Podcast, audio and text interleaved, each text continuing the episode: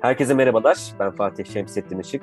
İsrail Pod'un yeni bölümüne hoş geldiniz. Uzun bir aradan sonra tekrardan sizlerle birlikteyiz. Ve bu bölümde İsrail'in uzun yıllardır ilişkisini sürdürdüğü, aynı zamanda güvenlik bağlamında bir takım sorunlar yaşadığı ve kuruluşundan bu yana da aslında çeşitli demografik unsurlarla birlikte nüfuz etmeye çalıştığı ülkelerden birisini inceleyeceğiz. Yani Lübnan'ı. Mustafa Fatih Yavuz her zamanki gibi bizimle birlikte ve bugün Lübnan'ı konuşmak için de Lübnan Pod'un ev sahipliğini yapan Doktor Tuğba Yıldız'la birlikteyiz. Tuğba Hocam hoş geldiniz. Merhabalar, hoş bulduk Fatih Hocam. Girizgahta belirttiğim gibi Lübnan aslında İsrail için hep önemli ola geldi. Her ne kadar uzun yıllar boyunca bu önemini çeşitli demografik unsurlara yapmış olduğu yatırımla birlikte çoğunlukla Maruniler bazen de Şiilere yönelik harcamış olsa da artık 82'deki işgalle birlikte farklı bir durum söz konusu. Bunu söyleyebiliriz. 1982'ye kadar aslında kuzey sınırı belki de İsrail'in en güvenli sınırlarından birisiydi. Yani Şeba çiftliklerini işgal etmesi haricinde. İşçilerin giriş çıkış yaptığı bir ülkeydi. İşgalle birlikte artık İsrail'e yönelik nasıl bir algıya kavuştu Lübnan? Bunu evvela size sormak isterim. Evet hocam şimdi 1982 gerçekten çok önemli bir tarih, bir e, dönüm noktası diyebiliriz her iki ülke açısından. Neden? E, sizin de bahsettiğiniz üzere İsrail'in Lübnan'la olan ilişkisi e, daha eskilere dayanıyor, biraz daha Maruniler üzerinden belki. Ama 75'te başlayan bir iç savaş var. 76'da Suriye'nin Lübnan'a müdahalesi var. Bunlar İsrail için çok önemli gelişmeler ve 78'de İsrail'in Litani operasyonu adıyla Lübnan'ın güneyinden bir müdahalesi söz konusu ama orada da bir hızlı çıkış sergiliyor Birleşmiş Milletler nedeniyle. 78-82 ee, arasında İsrail için önemli gelişmeler var. Lübnan için de çok önemli gelişmeler var. Bunlar Camp David Anlaşması, Mısır'ın İsrail'i tanıması, İsrail'in 1981'de e, işgal ettiği Golan Tepelerini ilhak ettiğini açıklaması. Bunlar Lübnan için de çok önemli gelişmelerdi. E, 1982'deki işgalde aslında biraz bu sebeplerin birikimi oldu diyebiliriz. Doğal olarak aslında 82'den önce İsrail için belki Lübnan iç savaşı biraz daha işte Filistin Kurtuluş Örgütü'nü veya Filistin gerillaların ülkeden çıkarılması ve güvenliğinin sağlanmasıydı ama 82'de İsrail Lübnan'a girdiğinde bundan daha başka sebepleri barındırıyordu. Mesela işte ilki diyelim Filistin Kurtuluş Örgütü'nün nüfuzunu azaltmak belki ama 76'da Lübnan'a müdahale eden bir Suriye var. Suriye'nin de Lübnan'daki nüfuzunu azaltmak istedi İsrail ve e, bir diğer mesele de o 1955'lerdeki kafasında tahayyül ettiği bir e, Lübnan hükümeti olarak mesela Beşir Cemal destekli bir e, Lübnan'da hükümet kurmak ve kendi tekelinde belki de tabiri caizse Lübnan'ı yönetmek. İsrail'in 1982'de geniş çaplı olarak başlattığı operasyonun temel nedenleri aslında genel olarak buydu. E, ama e, 82'yi veya bu işgali daha önemli yapan e, gelişmelerden bir tanesi de şu oldu. İsrail Lübnan'a girdiğinde güneyde kalmadı. Yani güneydeki Filistinli gerillaların bölgelerine e, müdahale etmekle kalmadı. Batı Beyrut'a kadar ilerledi. Bu şu demekti. İsrail bu Lübnan'ın tam ortasına başkentine gelebilecek kadar bir gücü sahip olmuştu 1982'de ki bu İsrail'i bile şaşırtan bir durumdu. Çünkü Lübnan kuvvetlerinin ordusunun müdahale edebildiğini düşündü ama istediği müdahaleyle de karşılaşmadı. Doğal olarak Beyrut'a, Batı Beyrut'a kadar gelmesi Lübnan'ı toplumsal açıdan da çok sarstı. Çünkü e, her yer bombalandı, altyapıya zarar verildi, yiyecek ve elektrik, su sıkıntısı başladı. Lübnan toplumsal olarak bundan da çok etkilendi. Doğal olarak aslında Lübnan'ın içerisinde de belki 1982'ye kadar İsrail'in e, Lübnan'a müdahalesi Filistinli mülteciler veya Filistinli gerillalar bağlamındaydı ama 82'den sonra artık bir beka sorunu başladı Lübnan içinde. Yani e, az önce dediğim gibi Lübnanlılar da artık İsrail'in kolayca gelip işgal edebileceğini ülkelerini fark ettikleri için e, İsrail'e karşı bir korku başladı açıkçası. Sadece Filistinler bağlamında değil, e, daha çok bütün Lübnanlıları kapsayan bir korku başladı. Ve 82'den bu zamana kadar da yani e, arada tabii ki e, iç savaş bitti, Hizbullah'ın yükselmesi gibi bir e, durum söz konusu oldu. E, çünkü Filistin Kurtuluş Örgütü belki 82 ile birlikte e, ülkeden çıkarıldı e, ama e, bu sefer Hizbullah gibi e, başka bir e, aktif olan örgüt e, ortaya çıktı ve Kasım'da mesela 82 Kasım'ında Hizbullah'ın İsrail'e karşı mesela yapmış olduğu, yürütmüş olduğu operasyonlar vardı ki bunlar mesela önemli operasyonlardı. E, İsrail'in güvenliğini de sarsacak operasyonlardı. Doğal olarak yani bu noktada Lübnanlılar İsrail'e baktıklarında 82 ile birlikte e, daha farklı bir politikayla yaklaşıyorlar. Daha farklı bir bakış açısına sahipler ki bunu da artık hani 2021'de bile hissedebiliyoruz. Böyle söyleyebilirim. 82'nin neden önemli olduğunu ortaya koymak açısından. Yani İsrail'e karşı nasıl bir algıya sahip olduğuna değindiniz. 82 burada tabii bir milat adeta bir dönüm noktası. Tabii bir yandan şunu da sormak istiyorum. Şimdi cevap verirken de aslında değindiniz. Ya bir zamanlar burası Yasser Arafat'ın operasyonlarını yürüttüğü önemli bir ülkeydi. Bir nevi Ürdün'den sonraki yeni merkeziydi. Fakat işgalle birlikte ve işte iç savaşla birlikte bambaşka bir Filistin fenomeni, Filistin gerçekliği ortaya çıktı. Yani şu an hali hazırda yani sayısal olarak tabii ki farklılıklar söz konusu ama aynı demografik unsurları barındırıyor olmasına rağmen halen Filistin davasına yönelik nasıl bir algı söz konusu? Hizbullah'ın tabii burada yükselişi var. Şimdi konuyu aslında Lübnan toplumu açısından biraz sosyal olarak ele almak gerekirse e, Filistin Kurtuluş Örgütü gitti ama Lübnan'da şu an e, 15 kadar Filistin mülteci kampı var. E, ve bu mülteci kampların içerisinde hala e, gayrimeşru silahların olduğuna dair büyük iddialar var. Ki en yakın zamanda mesela hemen e, Aralık 2021'den bir örnek vermek isterim. Güneydeki Burca Şimal galiba tam hatırlamıyorum kampının orada büyük bir patlama oldu ve e, Hamas'a ait silahların e, orada bulunduğu bir cephanenin patladığına dair haberler çıktı. Hamas yalanladı ama Lübnan toplumu için şöyle bir mesele var. E, bu aslında Hizbullah'ın silahları da buna dahil ama Hizbullah silahları haricinde bu kamplardaki silahların varlığı Lübnan'da bir kesimi rahatsız ediyor. Dolayısıyla aslında Filistin mülteci kamplarının varlığı hala sadece sosyal açıdan değil güvenlik açısından da Lübnanlar tarafından bir sorun teşkil ediyor. Yine yakın zamanlarda bundan birkaç yıl önce bu kampların içerisinde e, Filistinlerin kendi aralarında çatışmaları söz konusu oldu. Veya e, dışarıda herhangi bir işte mülteci kampında yaşayan bir Filistinli ile bir Lübnanlı'nın çatışması sonucunda hemen silahların ortaya çıkması söz konusu oldu ki biz bu silahlar meselesini aslında Lübnan'da çok alışılmamış bir durum değil. Tayyuni olaylarında da gördük. Yani neredeyse e, her yer bir cephanelik. Ancak yani iç savaştan sonra Filistin Kurtuluş Örgütü'nün gerilla hareketinin bitmiş olması hiçbir şey getirmedi, hiçbir çözümü de getirmedi. Doğal olarak bu kamplardaki hatta 2020'deki Gazze Savaşı'nda da Lübnan'ın güneyinden 3 tane e, İsrail'e füze fırlatıldı ve genelde kamplardan e, fırlatıldığına dair çok fazla haber çıktı. Doğal hı hı. olarak bir güvenlik açığı var ve bu gayrimeşru silahlar üzerinden yürüyor ve e, hep bu sadece Hizbullah'ın silahsızlandırılması değil ki Hizbullah'ın e, silahları zaten meşruiyet kazandı. E, her ne kadar Taif Anlaşması'na yazmasa da e, daha sonraki e, geçici kararnamelerle ancak kamplardaki silahlar sosyal güvenlik açısından bir sorun. Başka bir mesele var Filistinlerin kimlik meselesi. Yani e, şimdi Lübnan'da Filistinlerin ve diğer mültecilerin aslında yaşamış olduğu belli başlı sorunlar var. Bunların okumalarından tutun e, işte mesleklerine kadar e, hatta yakın zamanlarda mesela işte Lübnan'da yaşayan Filistinlerin çalışamayacakları meslek dalları mühendislik, hukuk, tıp, e, seyahat, gazetecilik, e, olmak üzere çok fazla mesela Filistinlere yasak var ve e, çalışma izinleri zaten çok sınırlı olduğu için e, Lübnan'ın en önemli kimlik problemlerinden bir tanesi yine e, Filistinlerin oradaki sosyal durumları. Doğal olarak aslında böyle geniş bir çerçeveden baktığımızda demografik olarak hemen hemen aynı olsalar da ve e, çok köklü bir tarihe, geçmişe sahip olsalar da mevcut durumda Filistinli mültecilerin hem askeri olarak hem siyasi olarak hem de kimlik bağlamında e, Lübnan'da çok da iyi bir yerde olmadığını söyleyebilirim açıkçası. Yani burada dediğim gibi hani sadece demografiyi değil de belki de e, genel Lübnan kimliğine dair bir problemi de anlatmış olduk ama sonuç olarak da aslında bu meseleler devam ediyor, bu çatışmalar da devam ediyor kendi içlerinde. Şimdi çatışma demişken hocam yine ben burada bir araya girmek isterim. E, tabii ki de Hizbullah'ın çatışma mevzusunda en fazla hem rakibi hem düşmanı İsrail. Biz burada ne zaman Hizbullah'a dair bir çatışma e, yahut bir savaş durumu görsek genellikle İsrail'in özellikle sağ kesimi ve güvenlik aparatları genellikle şunu söylerler. Böyle bir savaşta bedeli bütün Lübnan öder. Böyle bir ifadeleri var e, İsraillerin. Ben şunu çok merak ediyorum. Bu Lübnan hükümeti tarafından nasıl yankı buluyor ya da Lübnanlılar tarafında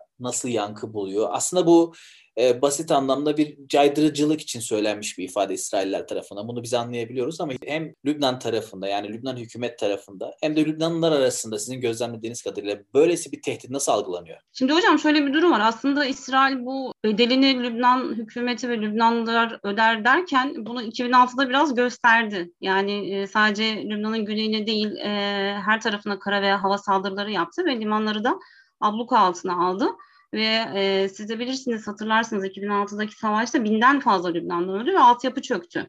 Doğal olarak e, bu sadece İsrail-Hizbullah savaşı değil de her ne kadar ikisi arasında başlamış olsa da İsrail bütün Lübnan'ı tehdit eder bir duruma geldi. Doğal olarak aslında burada bir e, caydırıcılık söz konusu mudur? E, buna yine belki iki çerçeveden bakmak lazım. Bir toplumsal açıdan bir de siyasi elit açısından.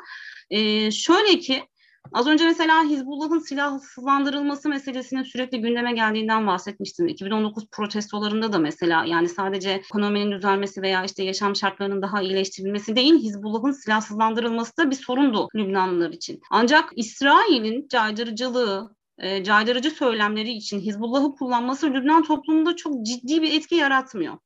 E, ve e, Hizbullah'a karşı İsrail nedeniyle tavır almıyorlar. Daha çok Hizbullah'ın e, içeride bir hegemonik söylemi olması, e, veto hakkının olması, e, sürekli işte siyasi gelişmeleri, politik aktiviteleri engelliyor olması Lübnan için bir sorun.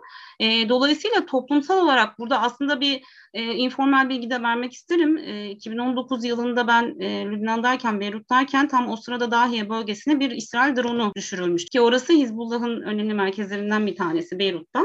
Ben de o sırada bir e, arkadaşlarla birlikteydim e, ve Burada hani Lübnan deyince sürekli böyle mezhebi de ifade etmemiz gerekiyor belki ama konunun da hassasiyeti açısından Sünni arkadaşlarla birlikteydim ve bu konuyu konuştuğumuzda şöyle söylemişler. Ya Hizbullah bir, bir şey yapacaktır muhakkak. Şunu demeye çalışıyorum yani hani İsrail ne kadar tehditkar bir dil kullanırsa kullansın Hizbullah'ı öne sürerek e, toplumsal açıdan Hizbullah'a karşı olan muhalefeti İsrail belirlemiyor açıkçası Lübnan'da. E, ancak bunun elitler kısmını yani siyasi tabaka kısmında da İsrail'in denge unsuru kullandığı kadar kadar siyasi tabakada da e, Hizbullah'ın bir denge unsuru olarak kullanıldığını söyleyebilirim İsrail'e karşı. Bu nasıl oluyor peki? E, mesela Hafız Esad kendi dönemindeyken Beşar'dan önce e, Hizbullah'ı İsrail'e baskı yapacak bir unsur olarak görüyordu ve bunu uzun bir sürede kullandı. Ama iç tarafa dönersek eğer mesela Lübnan'daki iç politikaya döndüğümüz zaman hemen yakın zamanlardan da örnek vermek istiyorum. E, Samir Cacan'ın e, İsrail ve Amerika'yla ilişkisi olduğuna dair mesela Cibran Basil'in bir çıkışı vardı. Bunu zaman zaman zaten yapıyor da e, son açıklamalarındaki bu vurguyu kullanması neden önemli? Çünkü e, Cibran Basil e, Hizbullah'la aralarında e, Mar-Mihail anlaşmasının yani 2006'da imzalanan Mar-Mihail anlaşmasının yavaş yavaş çatırdayacağına dair bazı sinyaller verdi ve Hizbullah'ı ciddi anlamda eleştirdi.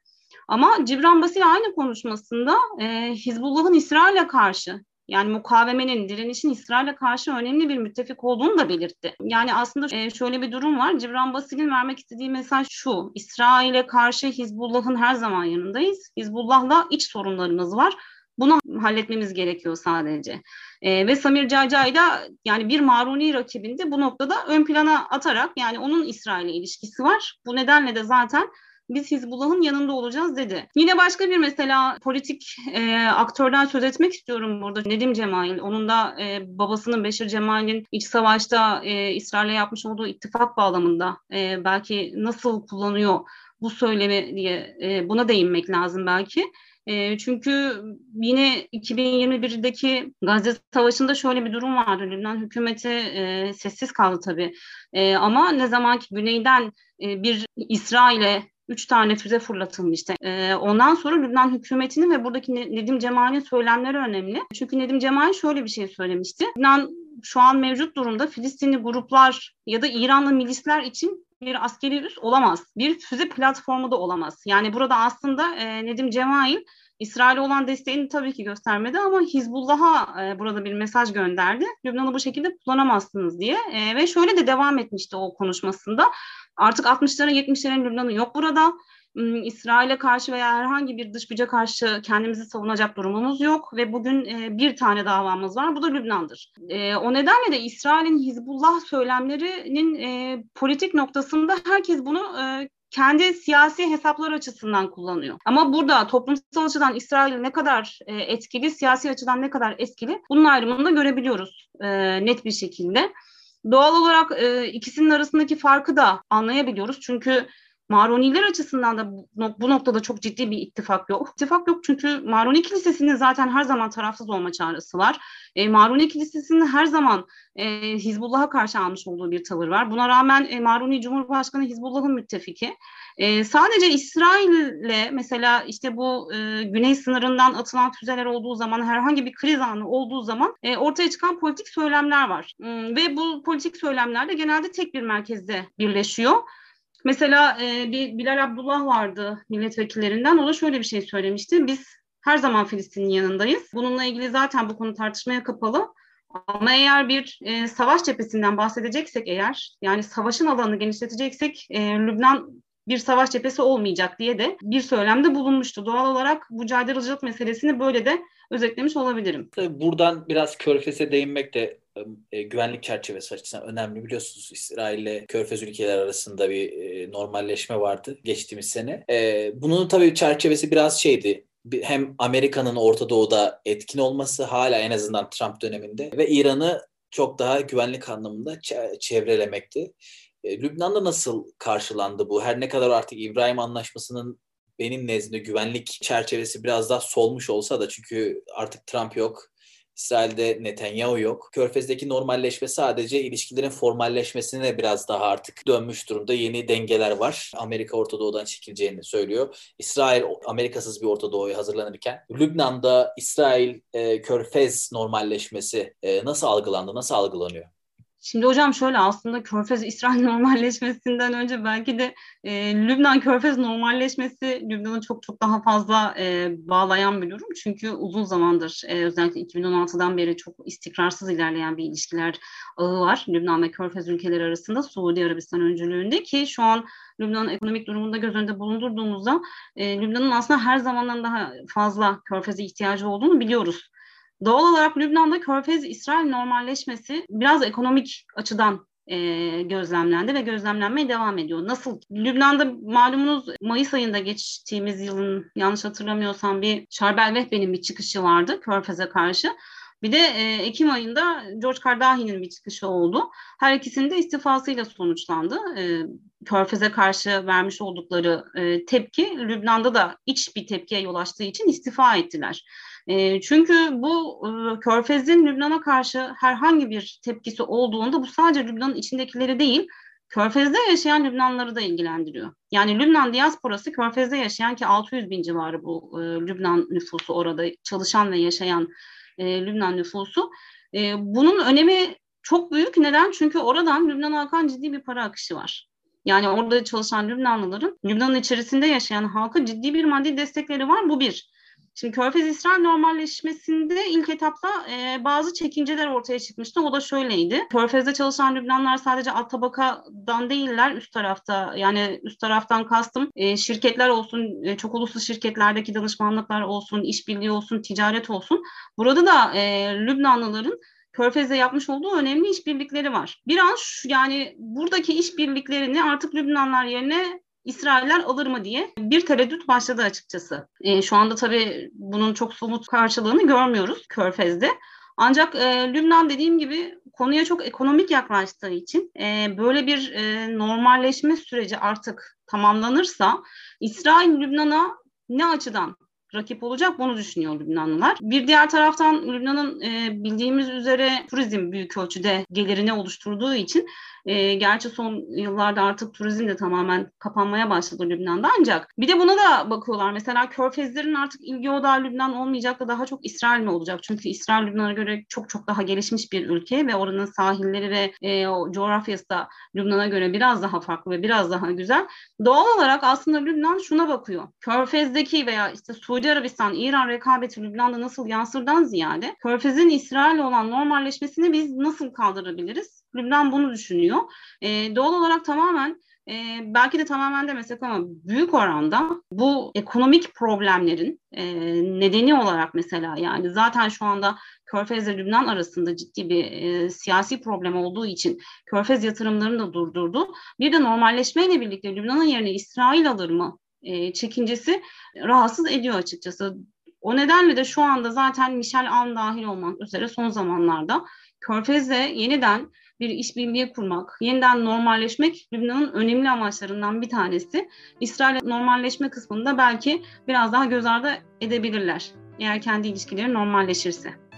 Evet Tuba Hocam ağzınıza sağlık. Bilgisayar Lübnan ilişkilerine dair çok güzel noktalara değindiniz. Yayınımıza katıldığınız için teşekkür ederiz. Ben çok teşekkür ederim. Çok keyifli bir yayın oldu. Biz de aynı keyfe sahibiz.